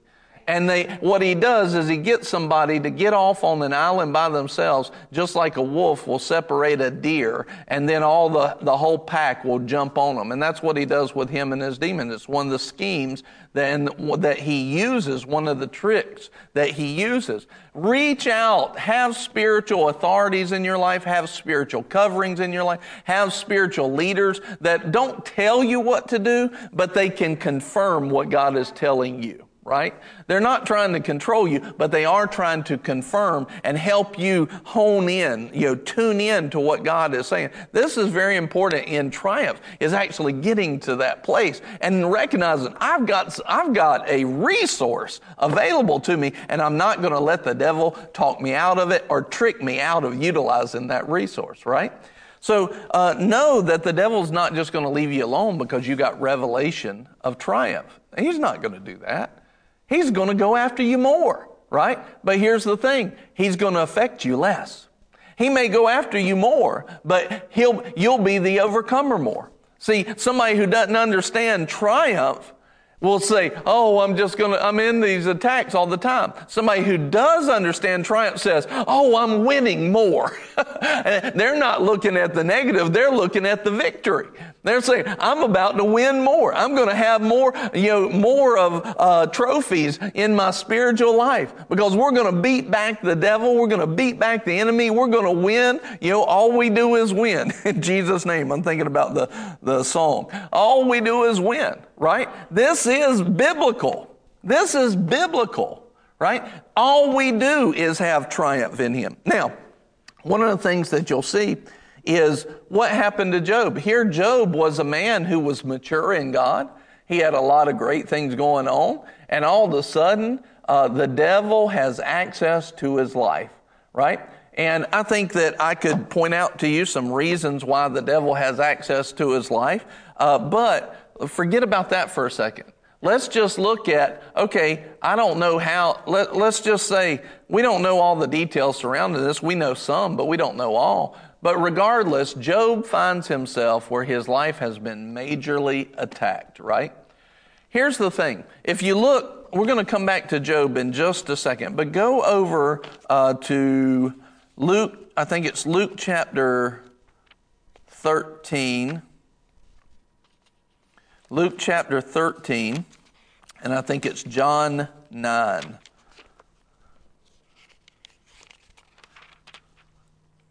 Yep. Luke chapter 13, and then hold your place there and go to John 9. I want to show you something.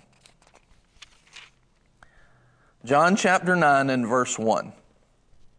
So, John 9 and verse 1 says this As he passed by, he saw a man blind from birth. And his disciples asked him, Rabbi, who sinned, this man or his parents, that he would be born blind? Now, the first thing is, how's the baby going to sin? He was born blind. How's the baby going to sin in the womb? He doesn't even have knowledge to sin. you know, it's, it's, a crazy, but I want you to see something. This is, this is an important point here. You, you're trying to tell me that the baby sinned in the womb and caused himself to be born blind? And we look at it and we're like, what a silly question. Why would they even ask such a question? Well, there's a reason for it. The reason they would ask a, such a silly question like that is because they were so legally minded and they were so wrapped around the axle of the law that everything they did, uh, they were thinking, what did I do right? What did I do wrong? In other words, it was all about their works. It was all about their works, okay? And uh, Jesus, he really doesn't answer this question. We're going to see another thing where he doesn't answer this. And I want you to see, what are they asking here? What, what are they really asking? They're asking Jesus, all right, here's this man who's blind. What's the question they're asking? Why? Why? You know, big W H Y question mark. Why? And that is a question that mankind has asked for all of eternity. I mean, mankind, as long as they've been, they want to know why. And why do they want to know that? Because they're thinking, well, if I will change, then I can get myself out of these situations. And, and that's true. Whatsoever a man sows, that will he also reap. But here's the problem with it. What's the focus of that question? Is the focus of the why question God or the person?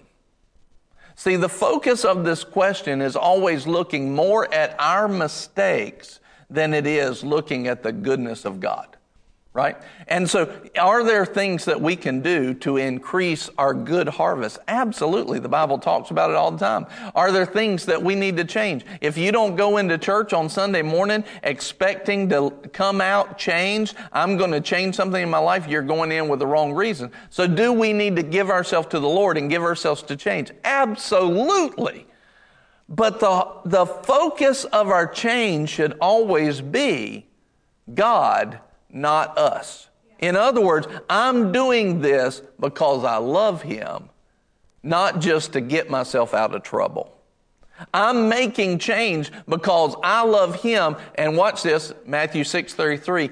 I care more about His kingdom than I do mine. See, if we would be minded, if we would have our mind set on His kingdom and His righteousness, all the stuff in our life would take care of itself. But the issue is, we're not approaching it from His kingdom. We're approaching it from how do I stop, you know, what I got going on? How do I get out of this? And so our question, many times, our why question is not rooted in His kingdom, it's rooted in our kingdom. Can you see that? Our question is there. And so Jesus does not really answer this question. And I'm going to show you another place where he doesn't. But look at what he says. And, and so what they're asking here is why? Why is this man blind? And he says, Rabbi, who sinned, this man or his parents, that he would be born blind? Verse 3 Jesus answered, It was neither that this man sinned nor his parents. Well, now, how does that work, right? You know, the curse causeless does not come. That's a scripture. In other words, the curse comes, there's always a cause to it. So if this man didn't sin and his parents didn't sin, why is, why is he blind? Well, and then, and watch this. People have wrongfully diagnosed this scripture. They, they've not, they've not studied the full counsel of the word to know this. And then he says, uh, but it was so that the works of God might be displayed in him.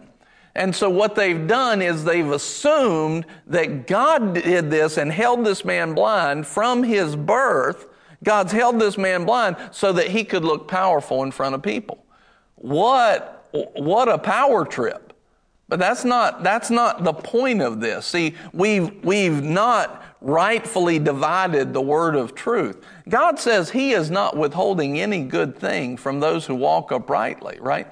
And, and so what you see, why was this, if the man didn't sin and if the parents didn't sin, why was this man born blind? Well, because he's in a corrupted world. It goes all the way back to the garden. The moment that sin entered the world, corruption was there. And whether the man sinned, whether the, the boy sinned, or whether their grandparents sinned, if nothing else, Adam sinned. You see? And, and, and, but what Jesus is getting at, he's not answering their question of why, but he's focusing them more on the goodness of God. In other words, he, what he's telling them, you're going to see this in the Luke verse in just a second. He's saying, look, guys, stop asking why and set your eyes on who's in front of you. Stop asking all the why questions. Change and, you know, if you need to change and I put conviction on your heart to, to stop sinning or to do this better, then absolutely do that. But stop being wrapped around the axle on the why that's focused on you and start focusing on me, my kingdom, my righteousness. And so what he's saying is, I'm not going to answer your why, but instead get your eyes right now on who's standing in front of you and who was standing in front of them. He is the resurrection and the life, the fullness of life that would bring complete wholeness to this guy. And, and so he says, it's neither that this man sinned or his parents, but it was so that the works of God might be displayed in him. We must work the the works of him who sent me as long as it is day. Do you hear what he just said? He said the work of God is not to put this on him or to keep it on him. The work of God is to heal him. The work of God is to set them free. We must work the works of God. The work of God is He loves them. He's got good things for them. And now our paths have crossed and the goodness of God is about to come through this man. Amen. And then he, then he says, uh, we must work the works of him who sent me as long as it is day. Night is coming when no one can work. He says, while I'm in the world, I am the light of the world. He's saying, I am the healing for this man. I am the salvation for everyone around here. I am the provision. That's what Jesus is saying. I'm the provision that they need and I will save them from any, anything. Stop looking at the why that's based in you and start looking at who's standing in front of you the salvation, the resurrection, the life, your Savior. I'm here and you can be saved. That's what he's getting at. See, we focused on who sinned. And see, many people, when they've diagnosed that scripture, what are they doing? They're going right back to them, their selves, instead of God. But see, what's happening is Jesus is saying, he's really saying, he's asking them a question in this. And, I, and when we go to Luke, I'm going to, I'm going to bring that out. He says this, verse 6 When he had said this, he spat on the ground, made clay of the spittle, and applied the clay to his eyes, and said, Go wash in the pool of Siloam, which is translated sent. So he went away and washed and came back seeing. He came back seeing. So what did Jesus do? He said, Forget about why. He said, The goodness of God is here. Go see. And the man started seeing because there was something more powerful than the why. Hear that. There was someone more powerful than the why there. The why uh, was sin somewhere in the world. The why was corruption, but there was someone more powerful than the corruption. God didn't put it on them. You know, the sin put it on them. Do you realize that there was no plan for calamity in God? That's for every person. He has no plan for that. If he, if, and here's the other thing. If God put this on, on this man and then Jesus cast it out, you've got a kingdom divided and it will fall. Jesus would be rebuking the Father. That's not what happened here. See this? We've got to rightly divide the word of truth. Many people, they'll take something and they'll look at it in one context and not read the full counsel of the word. And all of a sudden, they, they have this weird doctrine that God's like this horrible, abusive father putting stuff on his kids, horrendous things, blind from birth, so he can teach them something. Or that he can have a power trip in front of everybody and let's say, look how good I am. That's ridiculous. That's not a loving father. Anybody in the world would be thrown in jail for that kind of stuff. And we're trying to say that that's who the Father is? No. But what Jesus is saying, you're really going to see it here in just a second in Luke 13. You're going to see what he's getting at. So now let's go there. Luke chapter 13 and verse 1.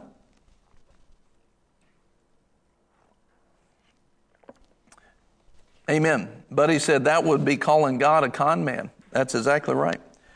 So this is, uh, you know, the subtitle of this section is a call to repent. It says, Now on some occasion, there were some present who reported to him about the Galileans whose blood Pilate had mixed with their sacrifices. And Jesus said to them, now see, Jesus is, well, Jesus is teaching them. He's going to use this, this thing that happened and he's going to show them something, all right? And he said, So here were these Galileans, and uh, they were sitting there, and Pilate came in and killed them, and they were actually worshiping, and their blood and the blood of the sacrifices that they were utilizing in worship mixed, right? So they're in the temple. They're in the temple, and the king came in and killed them. Now, if you were a legalistic mindset and you were wrapped around the axle of the law, what's the first thing? Go back to this guy who sinned, right? So what's the thing that this uh, environment would produce? If you heard about guys that were sitting there in the temple and Pilate came in and killed them, what would a legalistic mindset do? A legalistic mindset would say, well, I wonder what they did. I wonder what they did, right? And so he says, verse 2, and Jesus said, said to them, Do you suppose that these Galileans were greater sinners than all other Galileans because they suffered this fate? Now see, he's like putting his finger right on the issue, isn't he? He's like, he's like, hey guys, how you to deal with this? Know, y'all wonder where my stretching comes from. It's Jesus. he's like, he's like just straight up dealing with their issue. Why? Because he knows they're coming from a legalistic point of view and their mind is wrapped around the axle of the law. And so he's going right at that uh, teaching, right at that thinking, and he's going to cause them to look at it differently and to repent and change their way of thinking. He's saying, what he's getting at is, I don't want you thinking like this. All right, so then watch. He says, Do you suppose that these Galileans were greater sinners than all other Galileans? Because they suffered this fate? Verse 3 I tell you, no. In other words, he just told them, he said, they didn't sin more. Now, this is the Holy Ghost telling them. He's saying, they didn't sin more. Now, just think about what that would do to, to a legalistic group. Think about that. Wait, what? And what he's what he just said, now think about this if they didn't sin more and they got slaughtered and their blood ran, see, fear minded, legalistic minded people will go, I'm in that same group. I could be killed like that too. Right? So, see, this is what he's addressing. He's addressing this thinking and this wrong thinking. And then he says this I tell you no, but unless you repent, unless you repent, you will all likewise perish. So he just lumped them all together, but what did he tell them to do? Unless you repent. Repent of what? That's the question unless you repent. See, many times what we think he's saying is you got to repent of all your sins. You've got to repent. But what's the context of this? Why is he asking them these questions? He's getting at their thinking. He's saying you've been thinking legalistically, a spirit of religion minded here. You've been thinking about, you know, who sinned more? Who sinned uh, this man or his parents? You've been thinking in this direction. And he's saying, if you keep thinking that way, you will live by the law and you will die by the law. If you keep thinking that way, you'll live by the law and you'll die by the law. But what he's going to get at is if you will see that I'm always le- leading you to triumph and you will put faith in the, the resurrection and the life that's standing in front of you and change your thinking to faith instead of the law, you will live. All right, so what? Let's carry on. He says, Or do you suppose, here he's just like adding weight now. Or do you suppose that those 18 on whom the tower in Siloam fell and killed those, them were worse culprits than all the men who live in Jerusalem? He says, I tell you no. But unless you repent, you will all likewise perish. You will all likewise perish. And so here's one of the things that he says. And, and watch this. I'm going to read this parable and then I'll, I'll wrap up this piece.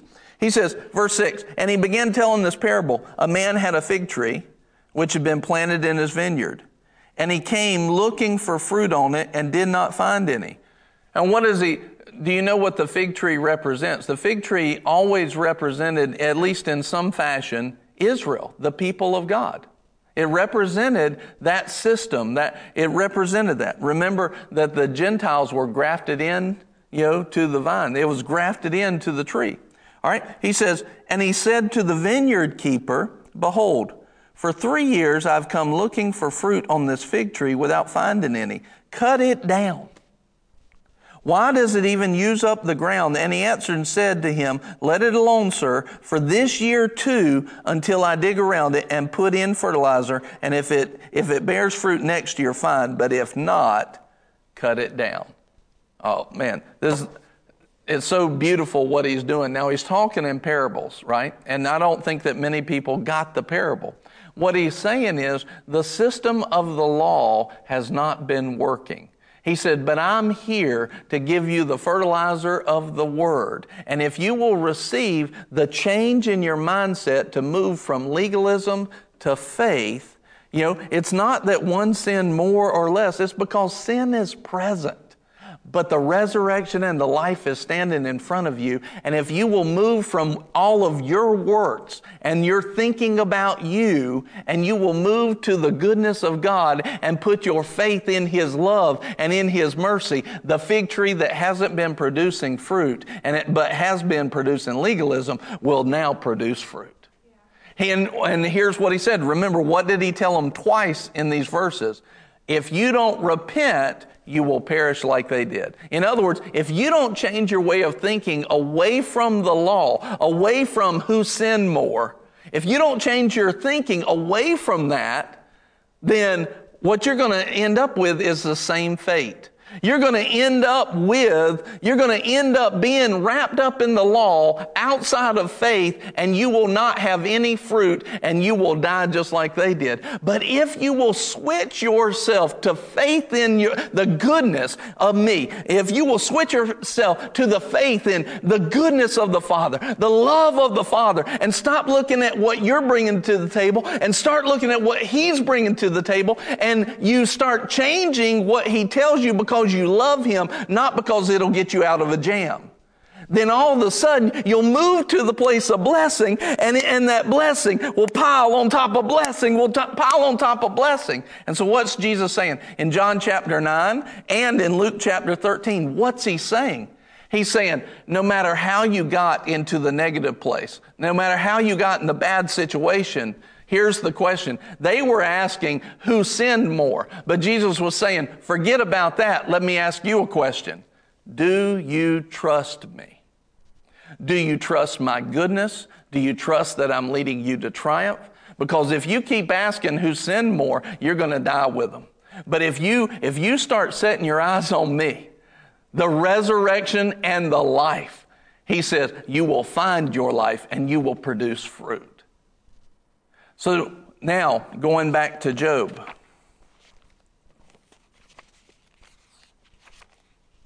Here's Job. He's going through, and man, some bad stuff happens. Anybody ever had bad stuff happen to them, even after you knew Christ? The issue is not just how you got there. God will show you if you need, if you humble yourself to the Lord, He'll show you what you need to change. But the issue is always number one do you trust the Lord? No matter what you see, no matter what you face, no matter how dark the valley is, do you trust me? You don't have to know the why. See, man always wants to ask from his perspective, why? But God's, God's saying, forget the why, do you trust me?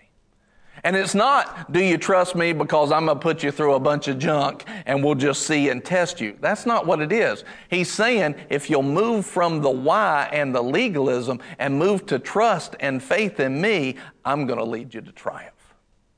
So the, the revelation today is trust and triumph. And if you know about the book of Job, most people look at the book of Job as a tragedy. It is not, it is a book of victory.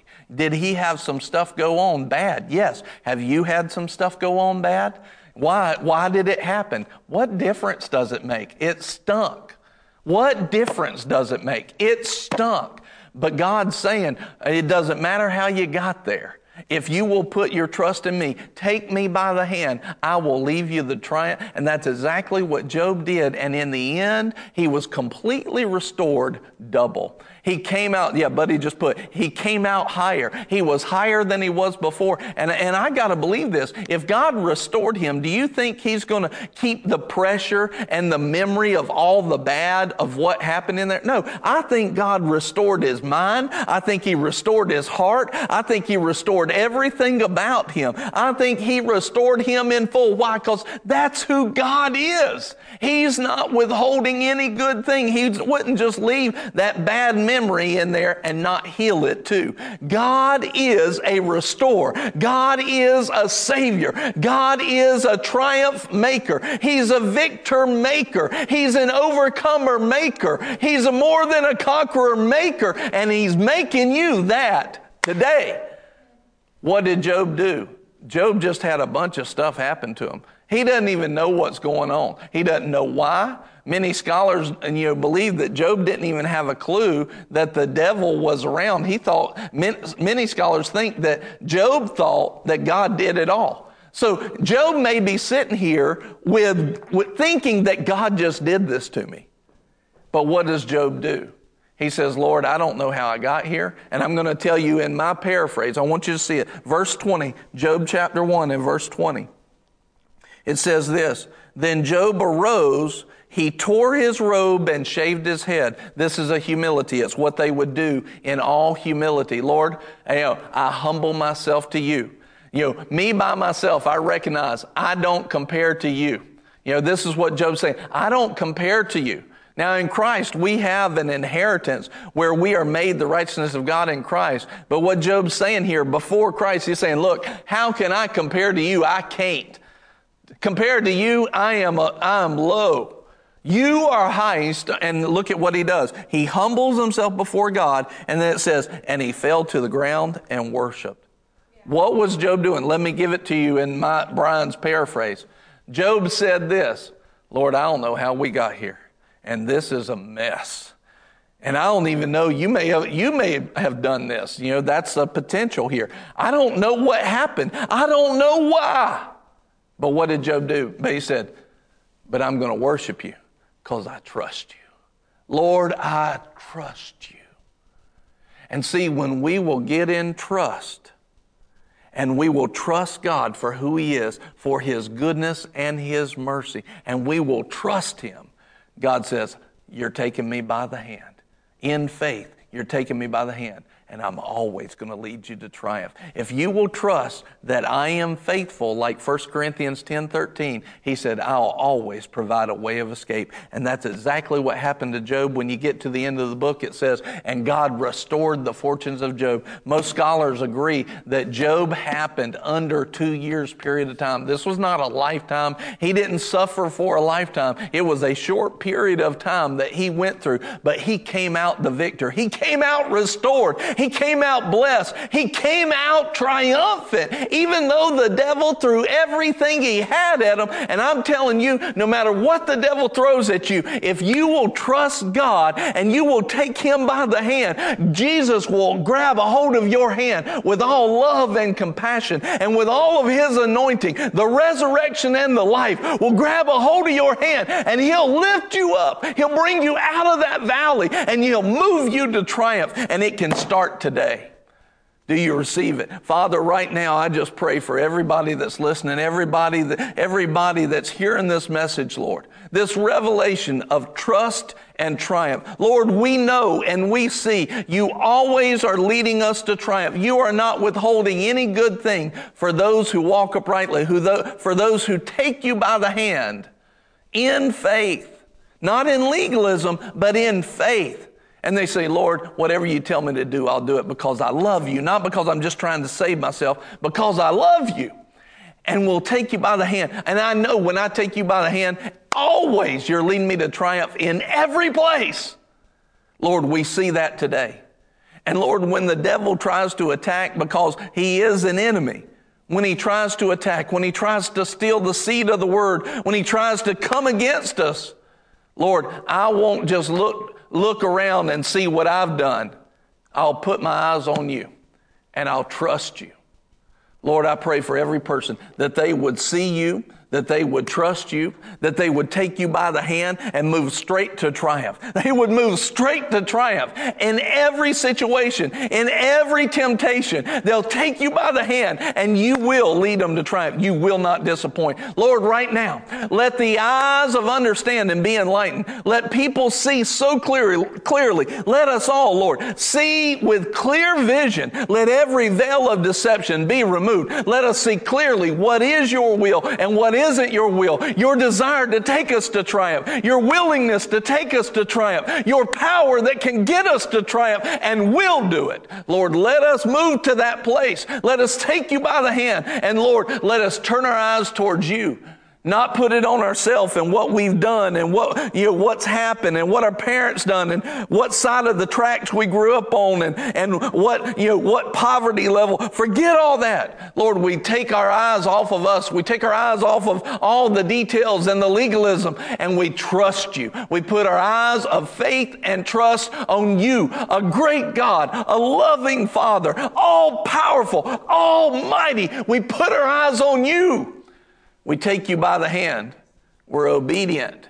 If we love you, we'll keep your commandments. Whatever you command us to do, we'll do that thing. We'll be right in the right place at the right time, and the blessings of God will start to pile up in our lives. Lord, it starts now. I see, I call out right now in Jesus' name. May the blessings start piling up. May the blessings start piling up. Lord, let it overflow. Let it overflow. You know, the more, you more you'll pile uh, things in a pile, they just start to run down. They get so high that the blessings start to run off. They're off on the edges. It, it starts to spread. Lord, let there be a blessing spread. Let there be a blessing spread, Lord, in Jesus' name. Let victory victory and triumph. Spread the blessings all over the people and over the people that are around them. Let it overflow. A spear of your glory, an overflow of your glory and goodness. Let it be. Well, Lord, we trust you and we will be triumphant in you today. We thank you for it. We praise you for it. We worship you, Lord, and we give you all of the glory. Lord,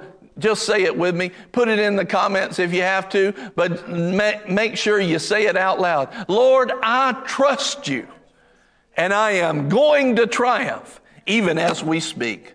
I trust you, and triumph is manifesting in my life right now. Lord, I trust you, and triumph is manifesting right now. Lord, I trust you, and triumph is manifesting right now. Lord, I trust you, and triumph is manifesting in me right now in my life. Get it in you. Let it be real inside of you. Lord, we trust you and triumph is manifesting in us right now in Jesus' name. Hallelujah! Hallelujah! Thank you, Lord. I'm going to turn this over to Barrett. Barrett, if you would also do the, the offering and uh, tell them anything they need to know. I love you. Listen, if you haven't shared the broadcast, share it. People need to hear this message. It is a time when hope is going to be one of the most valuable commodities that we have. And this is a message of hope that will change people's lives. They need to hear it. And Father, we thank you for your goodness and your mercy. In Jesus' name, amen. Barrett. Amen. Thank you guys for being on with us today. As you may or may not know, this broadcast is free. It's something that we give to you because we love you and we want to see your life go higher. Like every bit of what we do, it's so that your life can be better, it can be richer, and it can look greater and greater. And one of the reasons that we do this is because God desires this for you. This isn't our desire personally, it's God's desire first. And one of the ways that He wants your life to go higher is through seed time, and harvest. It's a system that God has set up. And so, even though we give this broadcast to you freely, we also want to make it available for you to activate a promise of God and a way of God. God is a God who respects his covenant that he has established. And so, one of the ways that he is able to get his goodness to you, one of the ways that he's able to get his life to you, is by our partnership with the word and being obedient to trust him. Exactly what Pastor Brian is saying. In your finances, you can take confidence and take hope knowing that God is able and he's willing He's not just able, he's willing to make you an abundant giver. He desires for you to give abundantly so that he can then get abundance to you. And so the system that he has set up for that is through seed time and harvest. And what does that mean? That means that when God places seed in our hand, we are then to invest it back into the kingdom. And what better investment could you make than in God?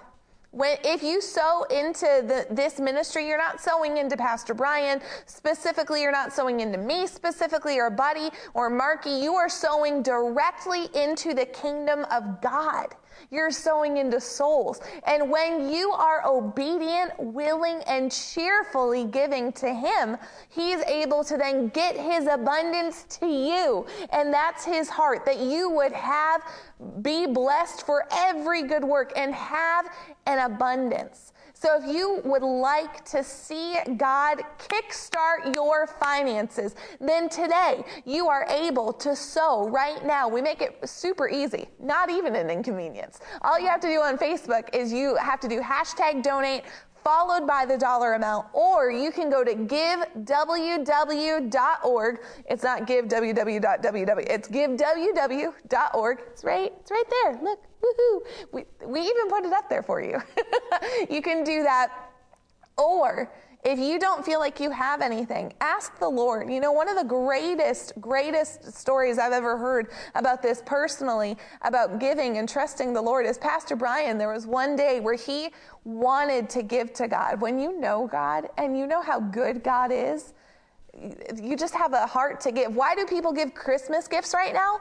It's because they love the people that they're giving to.